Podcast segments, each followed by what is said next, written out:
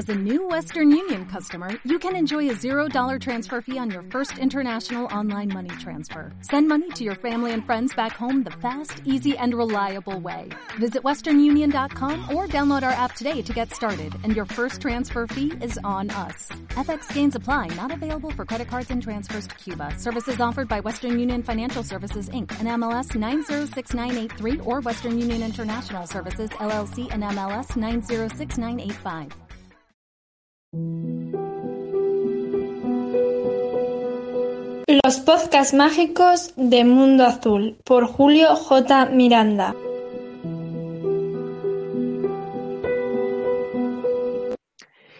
Muy buenas a todos y bienvenidos a los podcasts mágicos de Mundo Azul.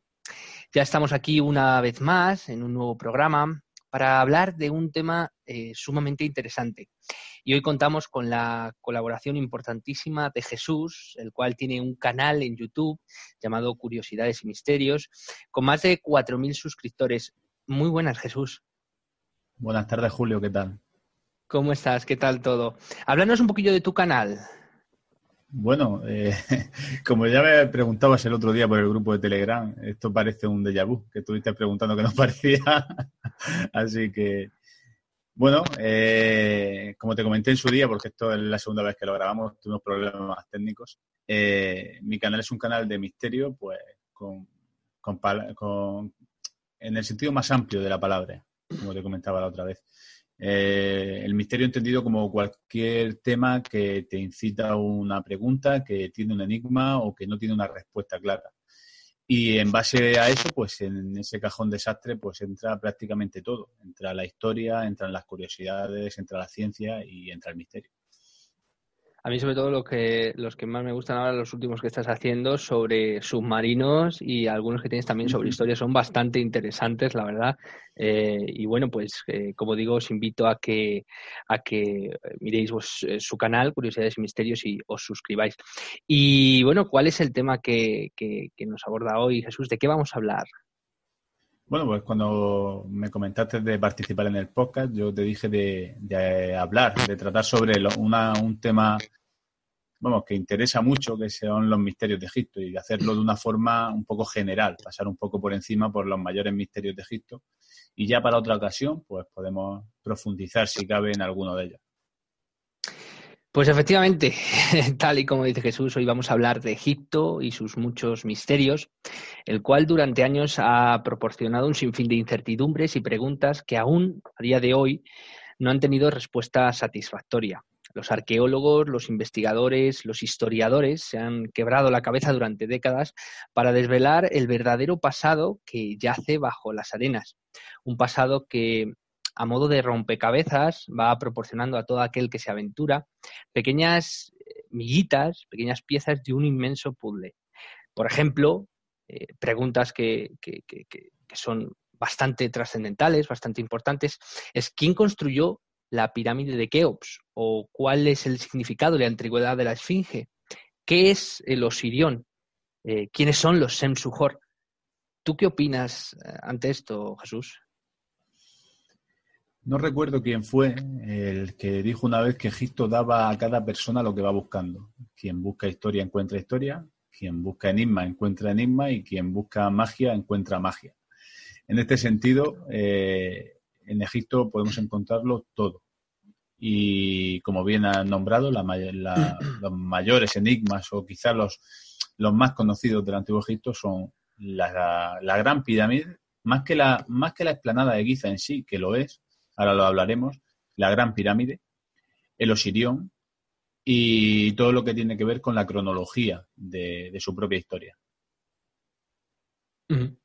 Y como has dicho tú bien, eh, las pirámides como símbolo, concretamente la, pirámide de Keops, ha sido siempre un, enorme misterio, eh, ya que mm, lo primero ha habido diferentes teorías, diferentes eh, teorías que, bueno, que luego incluso han sido desmontadas. Ahí hay una pequeña, dijéramos, imposibilidad para la construcción de, o bien de, lo que son las pirámides, o, bien de lo que es incluso la pirámide de, Keops, que yo creo que entre las tres pirámides es la que más suscita preguntas, la que más eh, problemas y quebraderos de cabeza ha dado a los expertos, a los historiadores, a los arqueólogos. eh, quién, cómo se pudo construir, quién la pudo construir, con qué materiales, en qué momento determinado de la historia y con qué propósito. Antes de hablar de la Gran Pirámide, a mí siempre me gusta ponerlo un poco en contexto, ¿no? que la gente entienda cuando hablamos de la Gran Pirámide mm, a lo que nos referimos. Es decir, si nos acercamos a la historiografía oficial, estamos hablando de en torno al 2500 a.C. En esta época, para que nos hagamos un ejemplo, en prácticamente eh, el resto del mundo apenas se había salido del neolítico. De hecho, la, civilización egipcia, según nos dice el canon oficial, por llamarlo de alguna forma, apenas había despertado el neolítico. Y nos plantamos mm, en apenas una generación, dos generaciones quizá, desde la tercera, final de la tercera dinastía y hasta la cuarta dinastía, que es cuando se, se construyen las grandes pirámides, nos plantamos de, del prácticamente nada o de los cenotes excavados en el desierto occidental a, la obra magna de la ingeniería en piedra. Es decir, la Gran Pirámide ha sido durante 4.500 años el edificio más alto del mundo. Y además de eso sigue siendo el edificio más alto construido en piedra. Por si esto fuera poco, la gente suele asimilar eh, la Gran Pirámide a una construcción enorme, titánica, y lo es. Pero dentro de ese tamaño descomunal, lo más importante, lo más titánico, es la precisión de su construcción. ¿En qué puntos eh, destacarías tú de, lo que es la sorpresa eh, ante que se han podido llegar a enfrentar bueno, pues los arqueólogos, los historiadores y la gente un poco dijéramos experta, incluso en algunos aspectos ortodoxa? ¿Cuáles son los, graves, los graves problemas a los que se han enfrentado como explicación?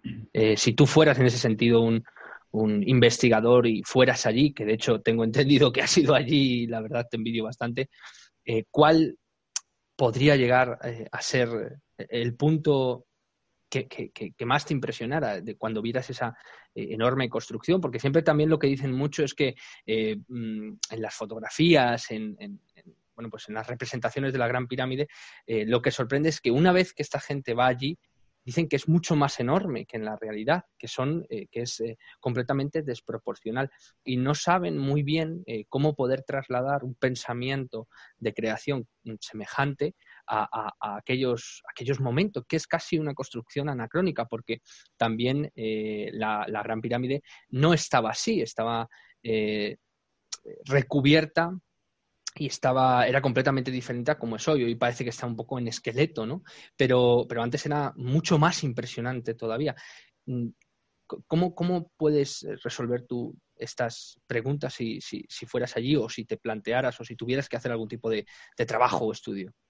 Sí, en su día creo que, tratamos este tema y te comenté que yo no me atrevería a dar una, teoría propia porque allí han estado arquitectos, ingenieros, historiadores, arqueólogos a lo largo de los últimos dos mil años buscando...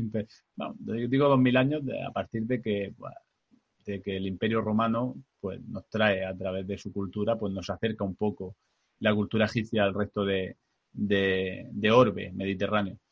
Eh, intentando sacar conclusiones de cómo se hizo y, nunca nadie ha dado una idea.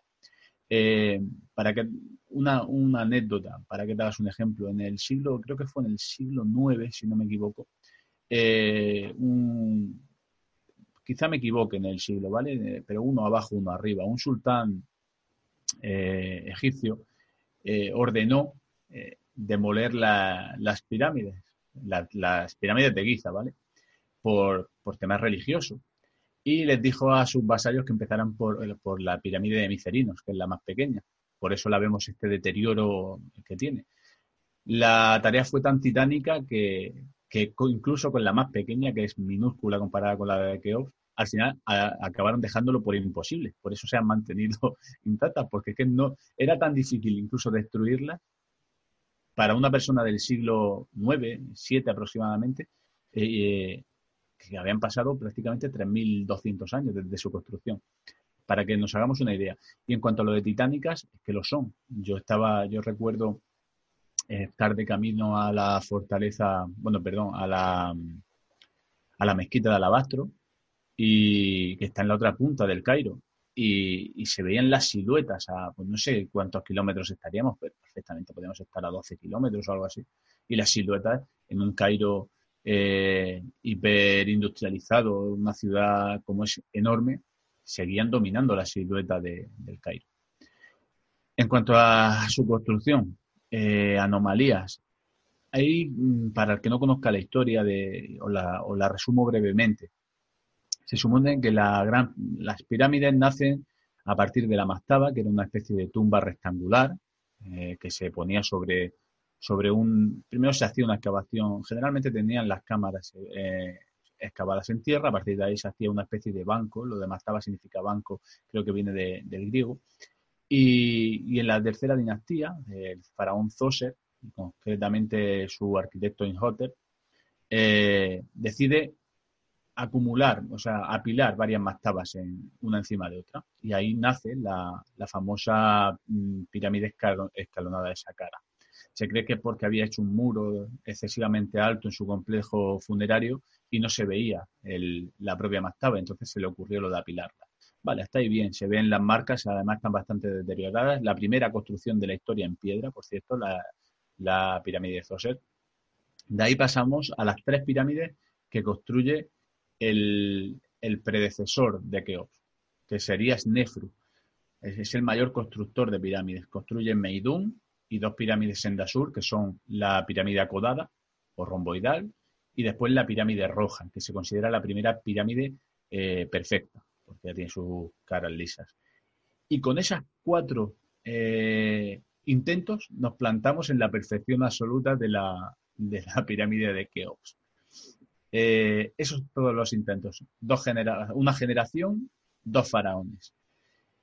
Y de repente nos encontramos con un edificio eh, de una complejidad eh, que necesita libros enteros para explicar la complejidad que tiene. Norte, sur, este, oeste geográfico perfecto.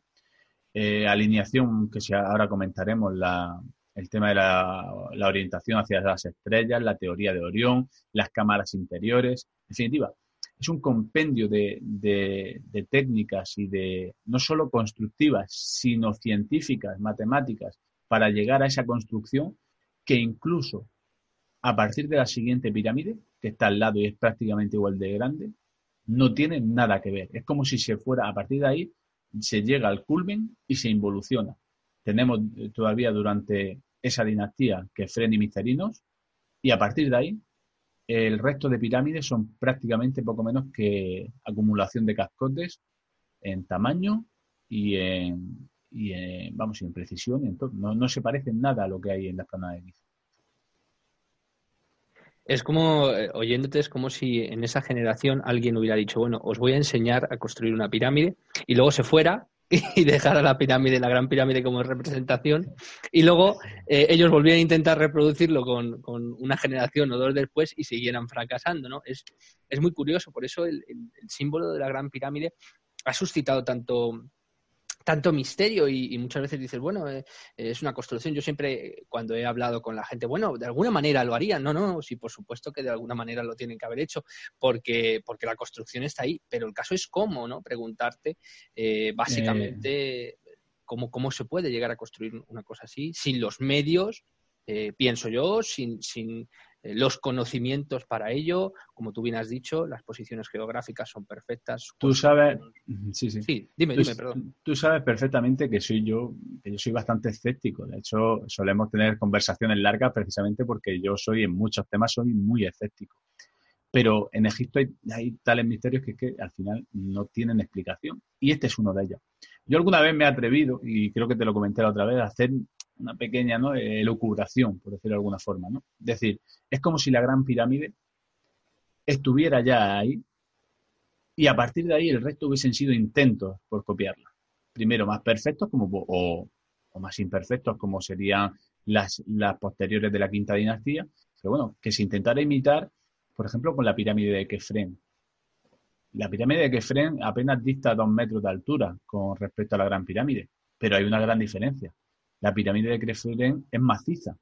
La dificultad de hacer una pirámide hueca, en este caso como es la pirámide de Keops, con pasillos, con la gran galería, con los mal llamados conductos de ventilación o conductos de Gantenbrink, como que fue el descubridor, eh, los túneles de Gantenbrink, que están orientados hacia estrellas como Sirio, como, como el cinturón de Orión, eh, que son eh, que ellos consideraban en la tríada divina, la tríada menfita, que era Isis, Osiris y Horus, los reyes primigenios, ¿no? Y, la, y, esa perfección, que esos, esos conductos se tuvieron que ir construyendo al mismo tiempo que se hacía la pirámide y mantener ese orificio hasta la salida. Eh, la precisión interior, de hecho, solo existen dos pirámides, que esto la gente suele saberlo, ¿no? Pero solo existen dos pirámides con conductos interiores. Interiores dentro de la estructura, ¿vale? Y con, y con sarcófago dentro de la estructura, que son la pirámide acodada de, de y, y esta. Por eso la, se ha podido hacer, si lo podemos ver o lo podemos hablar otro día, el tema de, del proyecto Scan Pyramid. Y precisamente se ha podido hacer en, este, en estas pirámides porque se conoce que tienen túneles internos y se han hecho las muestras. A todo esto hay que unirle eh, que los únicos vestigios arqueológicos que nos han quedado son herramientas de cobre. Eh, tallar dos millones y medio de bloques de caliza, eh, en este caso, aunque sea de la cantera de Tura, que está relativamente cercana, a dos millones con, herramientas de cobre, es, casi imposible. Más cuando se ha demostrado que no eran esclavos, es decir, tenían su jornada laboral, tenían su tiempo de descanso, hay incluso de en la necrópolis que hay contigua, que está pendiente de excavar mucha parte de la, de, porque se le ha comido lo que es el, barrio de, de, Giza. Eh, a eso hay que sumarle que lo que son los, los bloques de granito de la, de la, gran, de la, de la cámara del faraón, la mal llamada cámara del faraón, eh, pesan en torno a 80 toneladas y vienen de Asuán. Asuán está a 800 kilómetros. Desplazar un bloque, bueno, un bloque, en este caso desplazar decenas de bloques de 800 kilómetros en, en las barcas que nos dicen que tenían en el siglo 25 a.C., es muy complejo, es muy complejo. Hace poco, para terminar con en este sentido, eh, veía un documental antiguo que, tenía, que tengo por ahí de, de un arquitecto que fue el que acompañó a, la, por primera vez a entrar a la pirámide de, de Saqqara y estaba en una reunión con otros arqueólogos y arquitectos en el propio Egipto, el hombre ya muy, muy mayor, octogenario, son nonagenario. Y, y en esta conversación eh, todos llegaban a la misma conclusión, es decir, tenemos explicación para la construcción y para los métodos constructivos de todas las pirámides, excepto para la Keops. No tenían explicación para la, la Incluso para la Kefren, que como digo, que si vas al lado mucha gente incluso las confunde por tamaño, porque eh, mm, Kefren está un pelín más, más alto en la meseta y parece incluso más grande. O sea, incluso para esa tenían explicación, pero no para la de Keops. Yo eh, recuerdo una conversación que tuve con, una mujer que las visitó, que era una amiga que ya hace tiempo que no veo, que me dijo, Julio, es tan impresionante, yo eh, cuando estuvo esta mujer dentro de, la Gran Pirámide, dice, es tan impresionante meterse dentro de, una construcción así, Dice, los bloques internos que hay, aparte de que están perfectamente cuadrados, que no cabe ni, ni, ni, una, ni un folio, ni una hoja, ni un, nada, ni un pelo, ni el grosor de un pelo, dice, es tan impresionante y son tan, tan grandes, tan enormes, eh, los pasadizos, que muchos de ellos han sido excavados, pero otros están eh, ahí pues y son, pertenecen a, parte de, de, la Gran Pirámide, dice, son tan impresionantes, dice, y trasladarte en un momento determinado a esa historia dice, eh, es que eh, es, imposible y como tú bien has dicho, el cómo podían trasladar los bloques, qué tipo de herramientas podían soportar la movilización de esos bloques, eh, en, cuánto tiempo construyeron la pirámide. Es una de las, de las incógnitas que, todavía no... La historia oficial nos da, nos da una datación de aproximadamente unos 20 años en su construcción lo cual suponía, creo que era, como hemos dicho, 2,5 millones de, entre 2,2 y 2,5 millones de bloques, supondría durante 12 horas al día eh, cortar, transportar, tallar y colocar un bloque cada dos minutos o algo así, durante 20 años. Eh, creo que era la, aproximadamente el cálculo que hicieron. Cosa imposible. No, sé, si imposible o posible, pero desde luego muy complicado. claro, pensando más que nada, eh, retrotrayéndote un poco ¿no? A, aquellos momentos que nadie hemos vivido en aquellos momentos, ojalá pudiéramos eh, hacerlo y así desvelaríamos esta situación, pero o bien por, por, por misterio de la propia construcción o bien por algún tipo de conocimiento que no que, que, que, se nos escapa o que se ha perdido o que no se ha dejado de registro que ahí es otra de las cosas eh, pues, importantes que, no hay ningún tipo de registro de cómo se ha construido no hay ningún tipo de mapa ni de nada nada no hay nada de hay otro otro antes de, comentar esto que estás diciendo de que no han dejado vestigio eh, una cosa que no se sabe eh, no sabe, se sabe, me refiero, no se sabe el, común de las personas que simplemente se acerca a las pirámides eh, por curiosidad o, como elemento histórico, ¿vale? Es que la, gran pirámide en concreto, no, sus caras no son rectas, es decir, eso no, no, es cuadrada de base, sino octogonal, y es un marcador de eh, equinocial. Eh, y, esto se descubrió por una fotografía en blanco y negro de, anteriores durante la, durante la Segunda Guerra Mundial, ¿no? que sobrevolaron y se veía como media cara daba, daba a la otra media cara. Este es simplemente uno de los enigmas más que tiene. En cuanto a lo de mm, vestigios de su construcción, cualquiera que conozca la cultura egipcia eh, sabe que, los faraones eran megalómanos por, por antonomasia, eran dioses en la tierra y cualquier cosa que hacían le ponían su nombre. Esto lo he hecho yo, yo he ido aquí, he vencido allí, eh, yo, el, amado por Dios, he hecho esto. O, eh, resulta que en todo la Gran Pirámide no existe ni un solo vestigio, incluso de cámaras, como pueden ser las cámaras de descarga que se han abierto, que se abrieron en el siglo XIX, no hay un solo jeroglífico que diga esto lo he hecho yo. El único vestigio que hay se encuentra en la cámara de descarga superior, escrito eh, en ocre, eh, en una sala que, por cierto, está llena de, grafitis hechos por los descubridores del siglo XIX, siglo, principios del siglo XX, que dejaron bueno, todo aquello lleno de pinturas. Y existe un cartucho que es al que le atribuyen, eh, hecho por los trabajadores de Keops. Simplemente viene el cartucho suyo. Por ponerte un ejemplo, la única estatuilla que tenemos del faraón que construyó la obra en piedra más grande de la historia, eh, apenas mide 7-8 centímetros de, alto. Es decir, es todo lo que tenemos de Keops y de su reinado. Eso, eso y la supuesta y la barca solar que, encontraron en uno de los, laterales. Como te digo, eh, no tiene un solo jeroglífico, ni, y eso, eso solo pasa en, dos sitios más en concreto en, Egipto, de los que ahora trataremos, que es el, el, templo de la Esfinge y el Osirión. Son lugares donde no hay jeroglíficos de quién los construyó. Y tal vez a lo mejor eh, con, esas eh, pequeñas anomalías ¿no? a nivel de, reflejar la historia o de no decir quién lo ha construido, puede ser una pequeña señal o, algo que comparta esa similitud ¿no? de, misterio en este caso. Yo recuerdo que siempre en el colegio también nos decían que, las pirámides, eh, en este caso las pirámides de Giza, eran bueno, pues eh, templos para guardar a los muertos, para guardar al faraón, pero tampoco se ha encontrado ningún faraón dentro de lo que es. y parece, una, parece muy absurdo, pero a día de hoy yo todavía he hablado con niños, no a lo mejor en profundidad, pero sí un poco de conocimientos básicos en ese sentido y siguen creyendo que las pirámides son tumbas, en este caso, de, los faraones y no se ha encontrado nada, no se ha encontrado no hace, nada. no hace falta ni que hables con, niños, o sea, te puedes ir a Wikipedia o a la historia oficial y te dicen que son tumbas. Y, de las más de 100, creo que son 118 eh, pirámides, creo que eran 118 las oficialmente eh, datadas, ¿no? Eh, no se ha encontrado un cuerpo en ninguna de ellas y algunas se han encontrado eh, incorruptas. Eh, te comentaba la, última vez que allá, no, recuerdo exactamente la fecha, se excavó la, pirámide de Unas.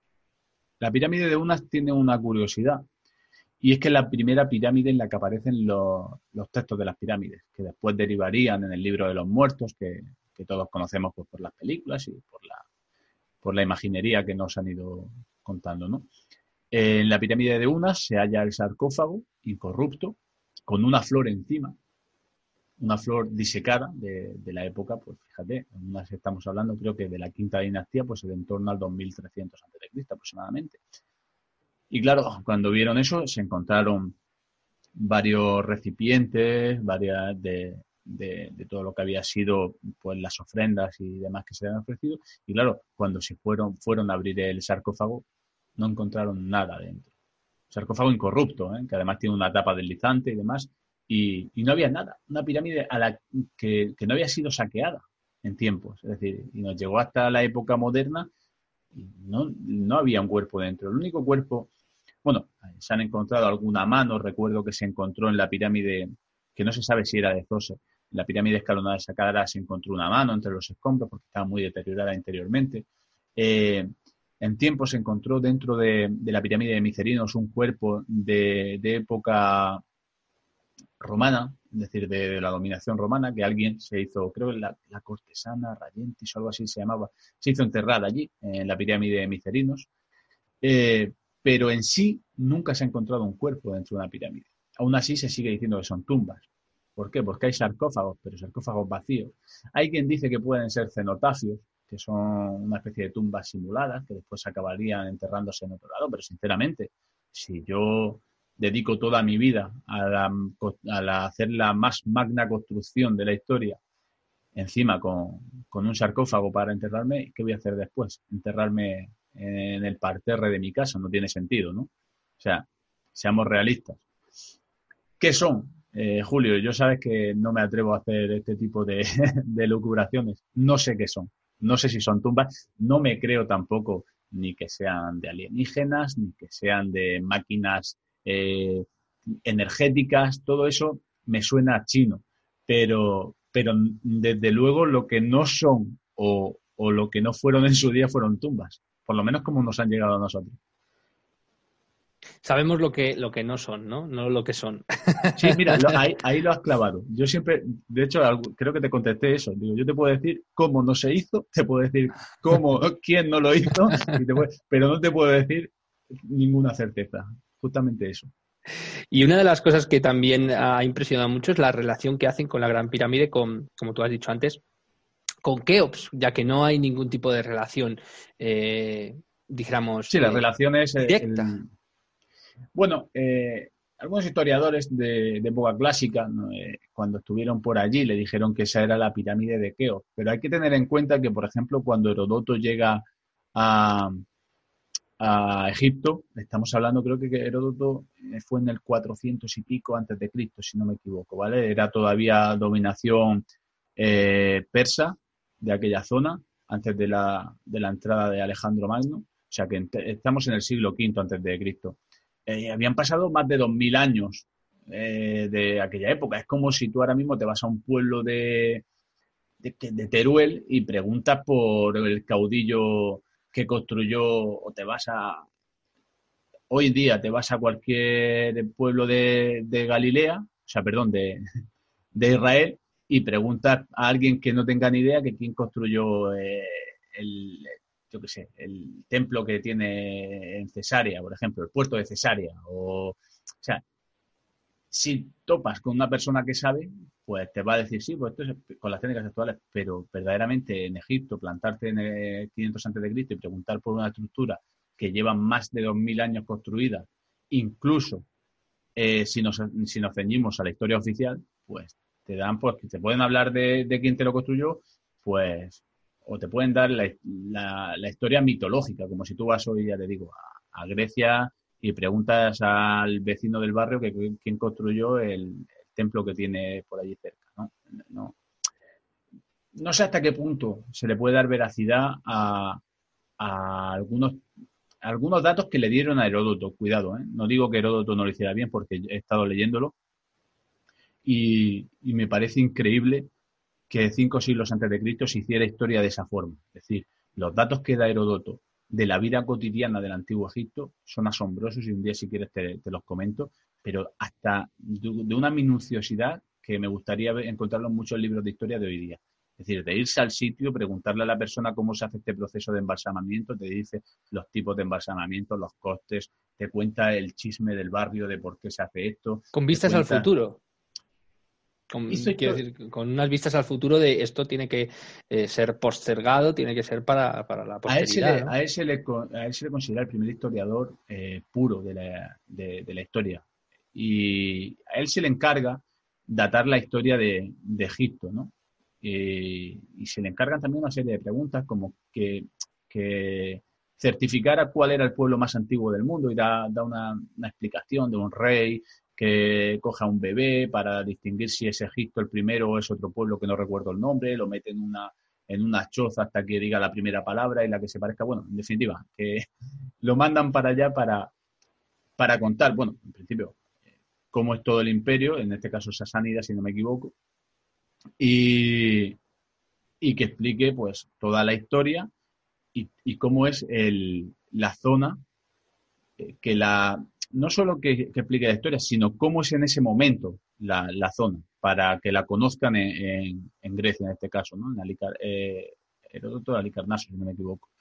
Y, ya te digo que es que te describe accidentes geográficos, te describe eh, los oficios de la gente, te describe mm, hasta chismes del día a día de la gente, cómo son sus templos, cómo son sus costumbres. O sea, es una obra, ya te digo, magna, que voy por poco más de la mitad, pero que es increíble.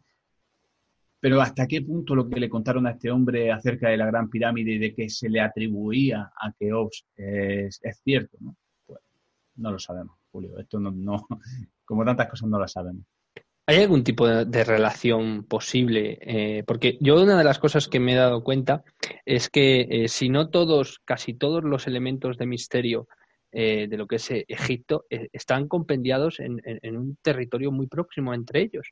Entonces, uno de los grandes también misterios es la, esfinge y la proximidad con otro gran misterio en este caso, que es la pirámide de Keops. Hmm.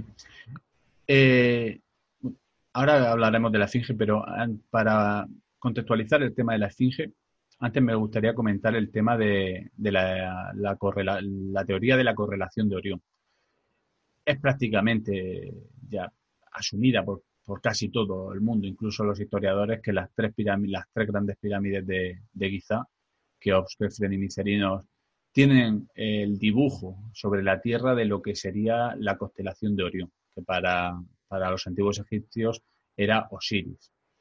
Eh, esto lo descubrió Robert Baubal en los años 80, lanza su teoría, es criticadísimo en su momento, al final se, se, demuestra que, porque claro, la alineación no era perfecta eh, y mediante una cosa que se llamaba trigonometría, eh, le daba una datación de en torno al 10.000 antes de Cristo. los historiadores las manos a la cabeza, este tío está loco, es arquitecto que viene a contarnos a nosotros de la historia de Egipto. Robert Bubal hace un libro que se llama Código Egipto, que es posterior, se reafirma en la teoría. Ese libro lo tengo yo, lo he leído, es súper denso. A mí me costó un montón leérmelo porque habla sobre todo mucho de, temas técnicos de astrología, demuestra el, eh, el, conocimiento de la precesión, que esto es otra, del antiguo Egipto, es decir, conocían la precesión. La, la precesión dura 24.000 años. Para tú conocer la precesión, tienes que haber observado durante X miles de años guardando registro para saber ese movimiento de la Tierra, que es el movimiento oscilante en forma de, peonza que tiene sobre su propio eje, ¿vale? Bueno, Robert Bubal, después de tantos palos que le dieron, pues bueno, eh, se planta, hace, se reafirma en su teoría, pero dice que los egipcios del, 4000, del 2600 a.C., es decir, de la época de Keops, quisieron plasmar un acontecimiento que sucedió en el 10.500 a.C. Es decir, para no decir que, se, se, construyeron en esa época, dice que al menos si se construyeron en el 2600 a.C., se hizo queriendo señalar esa fecha. Bueno, él hace una serie de, conexiones con otros templos egipcios, con otras pirámides. Y esto de la datación, es que como te digo ya la, orientación de, Orión, la, teoría de Orión ya es ampliamente aceptada por los arqueólogos, eh, viene eh, acompañada del misterio de la esfinge que, me comentabas, es decir, la datación de la propia esfinge la esfinge eh, está justo enfrente de lo que sería la pasarela eh, procesional de la pirámide de Kefren. Pero en la Esfinge hay, un problema. Eh, en el año 91 se planta el, geólogo de la Universidad de Boston, Robert Shocks, en Egipto a hacer unas pruebas sobre, sobre el terreno de la, deteriorado de la base de, la esfinge, tanto de la base como del foso. Y bueno, él se va a Estados Unidos y lanza allí su teoría. Dice que la erosión del cuerpo de la esfinge, del foso de la esfinge, es por agua torrencial. ¿Qué pasa? Que agua torrencial no ha habido en el valle, pues, perdón, en, eh, en la explanada de Guiza, lluvias torrenciales necesarias para erosionar ese cuerpo, al menos si no nos, no nos desplazamos hasta el 5000, entre el 5000 y el 7000 antes de Cristo. Es decir, que esa erosión no se habría producido si, se hubiese construido, como dicen, en el 2500 a.C. Bueno, a Robert Schock lo ponen de vuelta y media, como te puedes imaginar los historiadores, y este hombre dice, bueno, pues ya que me han puesto así, me voy a plantar eh, en la convención de la Sociedad Americana de Geología. Y vamos a ver qué dicen mis colegas geólogos de, de todo el mundo, ¿no? Claro, él presenta sus pruebas, presenta su estudio, y claro, los geólogos, todos, unánimemente le dan la razón. Y claro, ahí se monta el pollo, porque los geólogos dicen, ¿quién son los arqueólogos? Que no es una ciencia exacta para decirnos a nosotros el deterioro de las piedras no es así, porque este estudio es contrastable, es físicamente contrastable. Es decir, la erosión es por agua torrencial, es decir, mínimo tendríamos que desplazar la datación de la esfinge hasta el 5000 a.C. o al 7000 a.C. Aquí ya, como ves, nos estamos desplazando varios miles de años hacia atrás con respecto a esto que había dicho ya de la correlación de Orión. Y yo siempre hago un ejemplo que es que no se, suele eludir. Es decir, cada pirámide tiene un templo eh, añadido, algunos están, otros están derruidos, pero bueno, quedan las bases, y una, eh, una calzada profesional, ¿no? que llevaba hasta la base de la pirámide. La de Keops está enterrada por, el, por la necrópolis, pero se sabe que, iba en línea recta. La de Micerinos va en línea recta. Y resulta que la de Kefren, la calzada procesional que tenía que ir a la puerta de la pirámide, por decirlo de alguna forma, está en diagonal justo para pasar por al lado y esquivar la, esfinge. Es decir, si, si tienes, si estás justo enfrente de la, de la esfinge y todas las calzadas son rectas y esta es la única que está en diagonal para evitar, para evitar el foso de la esfinge, es porque la esfinge ya estaba ahí. O sea, no queda otra. O sea, no es absurdo hacer una calzada diagonal para llevar a la puerta del templo cuando se están utilizando eh, formas rectas en todas las pirámides. Bueno, pues esto se suele eludir se suele decir. esto, esto, como, esto como todo, porque no dan respuesta ni contestación, simplemente pues se dedican un poco a, pegarse entre ellos, ¿no? A, desprestigiarse y a decir que no, que no, nada de Bueno, si son capaces de negar una ciencia como la geología. ¿Y qué, qué va a decir? Decían, no, es que el cuerpo de la esfinge está hecho de una caliza de peor calidad que la cabeza. Perfecto, pero es que el cuerpo de la esfinge ha estado enterrado prácticamente toda la historia. Es decir, ni siquiera ha tenido el, deterioro y la erosión de la tierra del desierto. Porque cuando llega Napoleón, eh, solo se veía la cabeza. Pero es que antes que de Napoleón hubieron como mínimo otras dos restauraciones. Incluso en la dinastía 18, durante el reinado, bueno, antes del reinado de Tutmosis III, perdón, de Tutmosis IV, Tutmosis IV se planta en una cacería por, el, por la explanada de Giza y se queda dormido en la cabeza de la esfinge, que era lo único que sobresalía. Esa es la estela del sueño que tenemos entre las patas de la esfinge. Y, tiene un sueño, supuestamente, en el que le habla a la esfinge, le dice que se está muriendo enterrada por las arenas, que la restaure. Y la primera restauración que tenemos de la, bueno, él no era príncipe heredero, pero que lo haría rey si si le restauraba. Esto es una, una estela de propaganda, ¿vale? no se sabe exactamente cómo murió su hermano, pero acabó siendo rey para Tutmosis IV. El caso es que la primera restauración ya data del 1400 a.C. aproximadamente y ya en el 1400 a.C. estaba totalmente cubierta.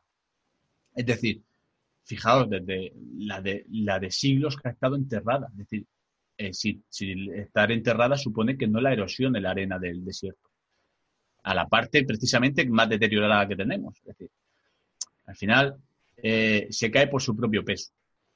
Son cosas que no se entienden. Y no sé si quieres comentar algo, pero Sí, no, una de las cosas que me ha venido a la mente antes también lo que has dicho de, lo de Robert Boubal, que decía que, bueno, que si por lo menos las pirámides no, no, no fueron tan antiguas, sí que fue una representación eh, de, aquella época, como si eso fuera una explicación menos sencilla o, menos, o menos impresionante, ¿no? Como pudieron reproducir en un momento determinado eh, lo que es la posición de Orión, teniendo en cuenta que ni siquiera Orión en aquel entonces, de ser así la teoría o la corrección, que la autocorrección un poco a la fuerza que se, que se hizo eh, este hombre, como si eso fuera mucho menos sencillo, ¿no? Como si eso no fuera un, misterio. ¿Cómo puedes correlacionar la posición de unas estrellas que encima ni siquiera están? O sea, que, sí, es que no, no, no solo eso, Julio, es que no es solo la posición de las pirámides, es decir, una vez tú mediante la, la, trigonometría pones el plano de, del, universo ¿no? encima de la planada de Giza, eh, también resulta que los túneles internos, los túneles de Gantenbrück, están, que van desde dentro de la pirámide, que esto se tuvo que hacer al mismo tiempo de la pirámide, en ese mismo preciso instante salen orientados hacia otras estrellas, con la complejidad que ello conlleva. Pero es que Robert Bouval esto lo extendía también a las pirámides de Abu Shir, que es otra necrópolis que hay relativamente cercana, y demostraba, y aquí es donde viene eh, lo curioso, que eh, las tres pirámides de Giza, junto con otras cuatro pirámides, eh, representaban la constelación entera de Orión. Es decir, que dejando el río visto desde mirando hacia el sur en este caso, dejando el río Nilo a la izquierda y era una representación, como se ve en el cielo, la Vía Láctea a la izquierda de esta constelación. Es decir, así en la Tierra como en el cielo, que nos ha llegado a nosotros, proviene precisamente de ahí. De hecho, los antiguos egipcios eh, es, una frase que ellos tenían, lo de así en la Tierra como en el cielo, el orden cósmico, el orden del Maat, es decir, que el orden primigenio. Y todos, todos estos, eh, estas cuatro pirámides junto con las de de la explanada de Giza forma la constelación de Orión con la Vía Láctea a la izquierda mirando hacia la salida, en este caso, de, la estrella Sirio, que era la que marcaba eh, la crecida del Nilo en, verano. La representación psicológica en ese sentido que también representa, porque eh, si haces una representación eh, tienes que tener una composición vía aérea de cómo va a quedar la situación, ¿no? Imagínate, es que me lo estoy imaginando en aquellos tiempos el hombre diciendo, bueno, pues esto va a quedar más o menos bien, porque luego se va a ver desde arriba y va a ser un encaje perfecto. Con, una caña, de, con una caña de bambú y un... en fin. Subido a un taburete eh, diciendo, esto va a quedar bien así. Paco, Paco, un poco más a la izquierda. No, por favor. Hay muchas representaciones en el mundo de, muchas construcciones que, también se dice que son más vista aérea que otra cosa. Y, eso es lo impresionante, como, como, como este tipo de, cosas. Y dice, pero ¿cómo pueden tener la composición psicológica de saber la vista aérea de la representación como si fuera una especie de mosaico? que a mí me parece aún más complejo. A, mí me parece aún más complejo lo que dijo Robert Bauval en la segunda ocasión, es decir, en el 4500 a.C. se pone a representar dónde estarían las estrellas en el 10.500 a.C., conociendo el movimiento de, precesión, ¿vale? Eh, esto supone, el, movimiento de precesión tiene, eh, tarda 24.000 años, es decir, los grados que se mueve la Tierra con respecto a su eje son mínimos. O sea, acertar con el, con el eh, lugar exacto en el que estaría en ese, en ese tiempo, o sea, sería un, cálculo aún más complejo que hacer las propias pirámides. O sea, en fin, esto, como te digo, es complicado. Por cierto, todo esto, enlazándolo con la Esfinge, que es por donde íbamos, eh, en ese 10.500 a.C., la Esfinge estaba perfectamente orientado a la constelación de Leo, por donde se podía ver el marcador del solsticio, donde salía justo frente a ella eh, en esa época. Rizando el rizo. Rizando el rizo. Es, decir, como que está todo eh, relacionado. De hecho, la teoría que, ahora empieza a, creerse es que la esfinge fuera mucho más antigua, fuera un león que tiene cuerpo de león y la cabeza, que es bastante más pequeña que el cuerpo, lo puede observar cualquier persona, pues fuera tallada posteriormente debido al deterioro que tenía la cabeza del propio león. Esto pues daría un poco la idea de por qué estaba orientada la constelación de Leo en, esa época. En fin, que como te digo, eh, esto lo comenté en un vídeo que tengo acerca de una teoría que, por cierto, que te gusta JJ Benítez, creo que trataba también en alguno de sus, de sus programas, de sus documentales de, Planeta Encantado, el, hecho del desplazamiento del máximo holocénico en torno al 10.500 a.C., cuando se, se desplazan hacia el sur los monzones y pasa de ser un vergel, el Sáhara, que hoy vemos como un desierto seco y arenoso, eh, bueno, hay incluso eh, fósiles de ballenas en esa zona, ¿no? para que os hagáis una idea de cómo es el cambio del planeta. Y las representaciones que puedes, que puedes hacer simple, para los que nos estén escuchando, tú coges el Google Maps, te pones en África y ves eh, la forma de lagos, la forma de ríos, la forma de antiguos, o sea, ves la erosión de, de, este tipo de caudal que tenía que ser impresionante y la teoría, si no está aceptada, está casi prácticamente de todo el, mundo. Sí, está aceptado, es decir, la glaciación del año 10.000, 10.500 a.C., que, que es muy curioso la, correlación con esto, el desplazamiento hacia el, hacia el sur del monzón, esto está totalmente eh, eh, oficializado, esto se conoce que es así. En un momento se desplaza al sur y, y, todo lo que era un vergel en el Sáhara pues se convierte en el desierto que es hoy. Claro, eh, JJ Benítez basándose en otras teorías anteriores, pues hace su, su, composición mental de que estos pueblos que habitaban esta zona, buscando tierras de cultivo, empiezan a desplazarse hacia el este y acaban en el Valle del Nilo.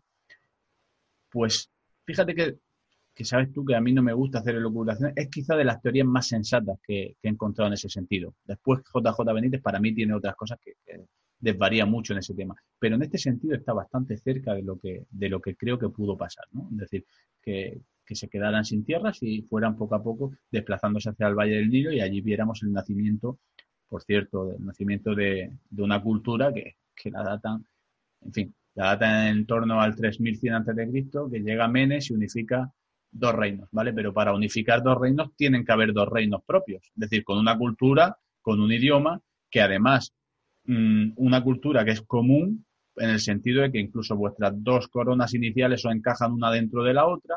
Es decir, existía una, una cultura y, dos estados ya en el 3100 a.C. Ahora poco a poco van desplazándolo, ya, ya se van yendo 400, 500 años más hacia atrás.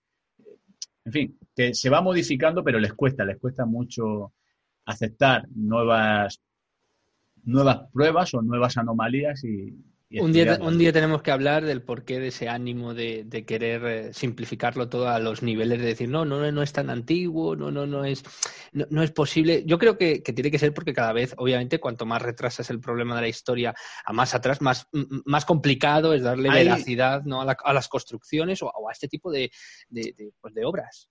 Hay bastante autocensura, Julio. Yo esto te lo digo. Eh, al final, yo tú has visto mis vídeos. Mis vídeos casi todos están basados en datos en historia pura.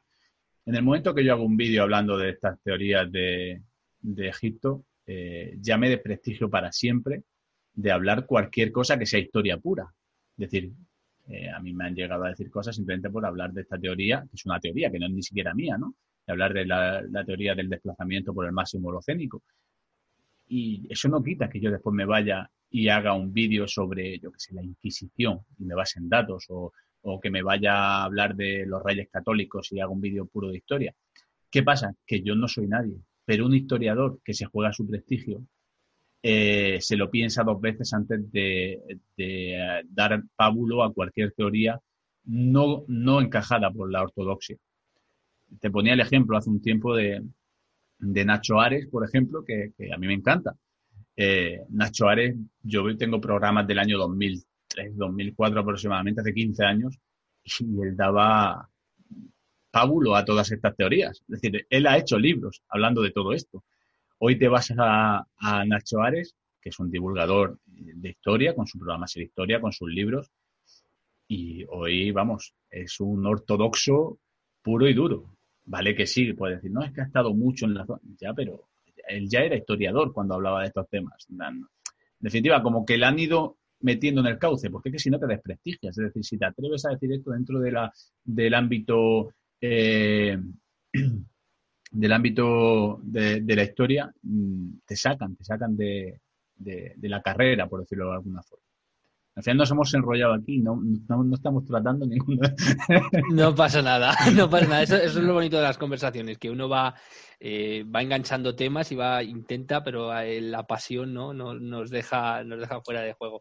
Eh, seguíamos con, con, el tema de lo que es la, la, esfinge y, el misterio de, pues eso, de, la representación, sobre todo más de, más de su construcción, que obviamente también está relacionado de, la representación y cómo eh, obviamente tenía que representar con esa cabeza de león a una constelación de, pues, pues del león mm, propiamente dicho, y después las, las, pruebas que, que, se habían hecho, que se habían realizado, que databan su antigüedad incluso mucho antes de las propias pirámides, otra de las cosas que no, que, no han querido aceptar y ahí es cuando nos hemos perdido.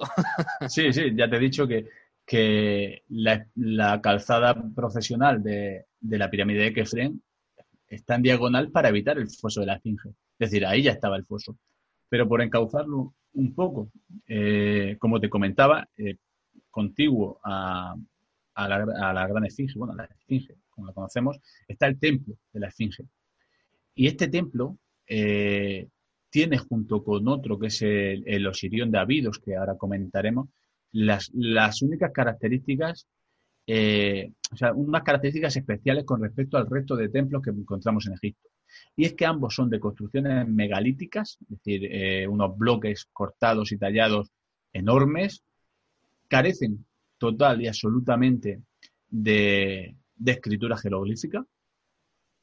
Solo, eh, eso solo pasa en este templo, en el Osirión y en la, y en la Gran Pirámide, que tampoco tenemos nada.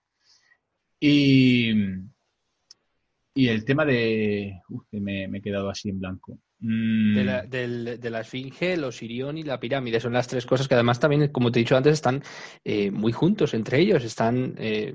Bueno, el Osirión está bastante al sur. El Osirión está bastante al sur. Pero en cuanto a la construcción megalítica, vale, esto es lo que quería decir.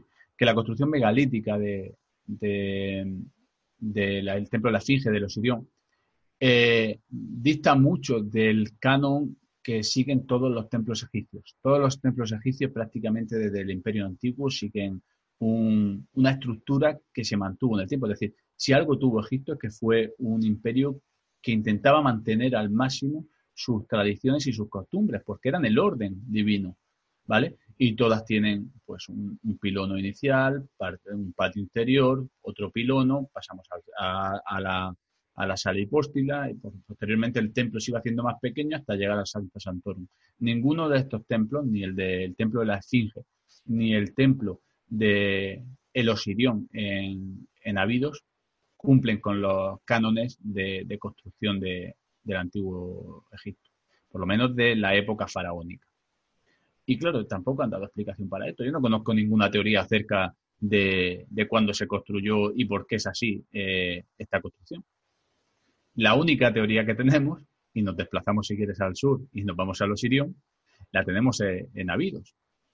Y te cuento, Abidos se sabe que de, incluso desde el predinástico, es decir, antes del primer faraón de la primera dinastía, Abidos ya era una zona de peregrinación para los antiguos egipcios. Las, las necrópolis de los faraones, de, las primeras de los primeros faraones están allí. Eh, en torno al siglo XIV a.C., el padre de Ramsés II, Seti I, construye el conocido como Templo de Abidos, hoy día. Eh, lo construye sobre, sobre el Osirión, ¿vale? O sobre, se cree que está sobre porque el Osirión está parcialmente excavado. Construye allí el templo y en uno, de, sus paredes del templo interiores le cuenta la historia de Egipto a su hijo Ramsés, heredero, ¿vale? Le dice, mira hijo, estos son los reyes que nos precedieron. Le da la lista real que conocemos como el canon de Abidos, ¿vale? Le da la lista real de Abidos y le dice, estos son todos los reyes que, que te precedieron. Y llega hasta Menes, primer faraón de la primera dinastía. Hasta aquí todo correcto, todo esto te lo acepta la historia de Peapa, esto los egipcios guardaban sus datos, saben que son tal, se dicen, en definitiva, son, es verídico. Pero lo que no te dicen es que en la pared de enfrente te dicen, mira hijo, estos son los reyes que precedieron a los reyes que te precedieron. Y claro, ahí te da, no recuerdo, di el dato exacto, no recuerdo el número, creo que eran 21.000 años de reyes o algo así, ¿vale? ¿Qué pasa? que primero empieza, te nombra eh, periodo de héroes, periodo de, reyes de Tais y reyes de, la otra zona, no recuerdo ahora mismo, de la ciudad. Y claro, y te nombra la discordia eh, para todos, ¿no? Lo de los Sensujor, los seguidores de Horus, ¿no? Esta raza de semidioses que eh, sucedieron a los dioses. Claro, eh, yo entiendo que, claro, te cuentan semidioses, dioses y, la gente se eche las manos a la cabeza. Sí, sí, pero es que está en la misma zona en la que te está contando la historia de Egipto. No le estaba contando a su hijo, mira, hijo, esto es lo que dice nuestra religión. No, no, está diciendo, claro, dice, no, eh, esto es, vale, yo puedo aceptar de que, de que la gente tenga cierta reticencia hacia esta datación, pero es que resulta que el Osirión, que es un templo que está estratigráficamente debajo del templo de Abidos, es decir, Templo de David 1400 a.C., por la, no sabría decirte la, estratigrafía hasta dónde llegará, pero está muy por debajo del Templo de Abidos, ¿vale? Eh, es otro templo megalítico donde la historia, donde la religión egipcia nos dice que cayó la cabeza del dios Horus, perdón, del dios Osiris. Por eso se llama Osirión. Es decir, en el templo en el que se supone que empezó todo, con el desmembramiento de Osiris por parte de su hermano Set, en la época de dioses, a lo que después sucedió Horus, que es eh, el primer, no el primer faraón, todos los faraones decían ser Horus reencarnado. Está justo debajo de ese templo, donde nos está contando esa historia. Y entonces, lo, que se puede transmitir de todo esto es que termina enganchando la historia oficial o la historia de, los datos ¿no? con, lo que son este tipo de, vamos a decirlo así, eh, no sé si decir conspiraciones o, teorías, ¿no? De cómo pudieron ser eh, construidas tanto la pirámide, tanto como eh, el Osirión, van como poco a poco encauzando, ¿no? O, escorándose como un avión hacia, hacia lo que es ese punto y, claro, obviamente yo pienso que, los ortodoxos o los historiadores más más rígidos dicen no no no no esto no puede ser vamos a, volvernos otra vez hacia el otro lado no no no es posible yo insto a cualquiera que busque información sobre el Osirión. El Osirión, yo creo que en la excavación, el templo, que menos información hay de todo el antiguo Egipto. Es decir, hay tan poco, porque es que al carecer de escritura, pues no tienen nada. Y como está estratigráficamente, hasta hace poco estaba incluso inundado por las aguas subterráneas del Nilo, ¿vale? Eh, estratigráficamente está tan abajo, es decir, es tan antiguo que no hay con qué compararlo. Al final la historia se basa en comparación con, pueblos cercanos, con, certezas que tienes más o menos de, este pueblo que se escribía, pero es que de los sirios no hay nada. Está justo debajo de un templo de, de, de 3.400 años de antigüedad y está mucho más abajo. Y claro, este es el templo que decíamos hace un rato, de que carece de escritura y que está hecho con estructuras megalíticas, al igual que el templo de la Esfinge. Es decir, el mismo tipo de estructura megalítica, no una estructura megalítica diferente. Es decir, hay una correlación, hay una sinergia, por decirlo de alguna forma, entre este templo y el templo de la Esfinge. O sea, eso cualquiera que tenga ojos, como decía, el que tenga ojos que vea. En este caso, eso está ahí. Y claro, si, si me juegas con eso, me juegas con el tema de que aquí nos da una datación de 21.000 años, nos dices que aquí cayó la cabeza de Osiris cuando lo desmembró en el inicio del periodo de dioses. Y que esto, incluso desde antes de la historia propia de Egipto, es decir, desde el predinástico, ya se venía aquí de peregrinaje porque esto era un lugar sagrado. Es decir, me está retrasando la historia sí o sí. Pues claro, como no tienen con qué compararlo, pues no pueden darle más para atrás. Ahora ah, se, van, se han conseguido retirar las aguas de los sitios se va a incluso poder visitar y se va a poder incluso excavar un poco más a ver qué se encuentra. Eh, ¿Y hasta, dónde, llega, supongo? Porque también... No, no, si, si aunque llegaran un jeroglífico que les dijera esto lo construimos en el 7000 antes de Cristo, dirán que no, que, que, es imposible. bueno, las últimas teorías acerca de la Atlántida que, comenté, eh, porque, claro, no tiene nada que ver, ¿no? Pero bueno, cuando va en la narración de Platón de la Atlántida, nos cuenta que Solón estando visitando en Egipto, en el templo de, creo que era en el templo de Sai, si no recuerdo mal, los egipcios les dicen que justo eh, eh, contando desde que está Solón allí hasta cuando pasó lo de la Atlántida habían pasado 9.000 años. ¿Vale? 9.000 años, Solón estuvo en torno al siglo V, es decir, casi el 10.000 el antes de Cristo. Pero bueno, los egipcios, o sea, los, ortodoxos ahora nos dicen que es que se equivocó y en vez de 9.000 querían decir 900. Es decir, aunque dice 9.000, dice que quería decir 900. Como si fueran tontos. Como si directamente no supieran. bueno, que yo soy, yo soy muy escéptico con lo de la Atlántida, pero pero, tanto, tanto los datos eh, históricos como, como eh, los posibles datos físicos que, te demuestran, tanto las historias, tanto todo se va eh, haciendo un redondel en torno a, un contexto histórico y a un momento muy determinado, entre el 9.000, 10.000, algunos incluso lo acercan un poco más, 6.000, 5.000, pero todo es, es una especie de círculo que te va redondeando, que ahí ocurrió algo muy importante y que hay Robert Bugal, muy, muy antiguos, sí. Robert Bugal eh, en su libro ya lo, encarnaba con la propia religión egipcia.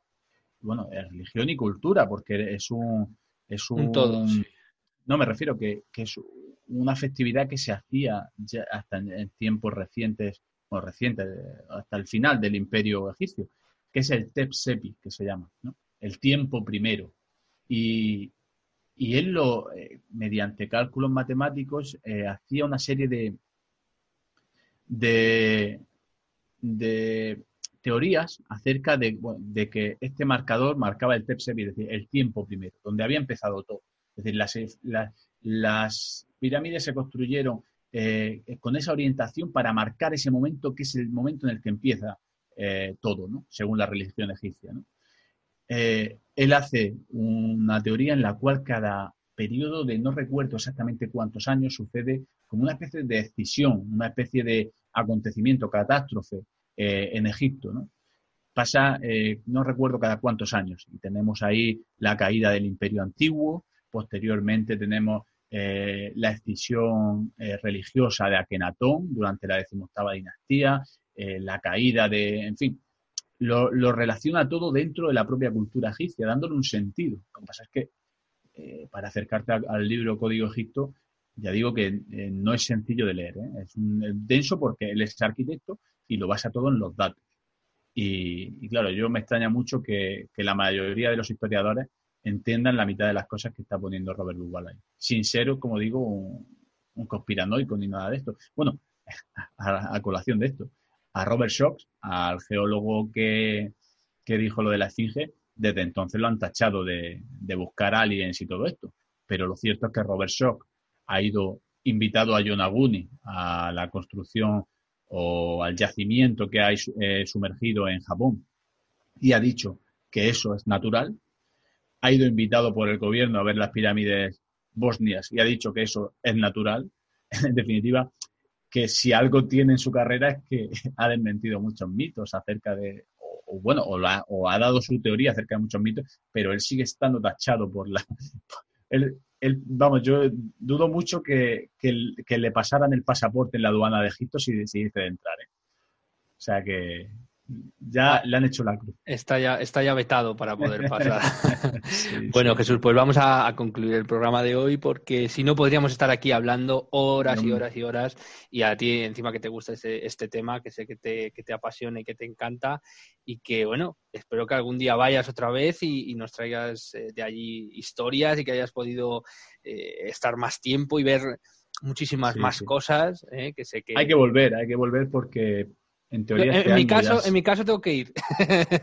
bueno, pues da, igual. Si al final acabará siendo, no te, no te preocupes. Este, lo bueno es que este año, en teoría, se, se inaugura el nuevo museo de El Cairo, que hacía mucha falta, hacía mucha falta.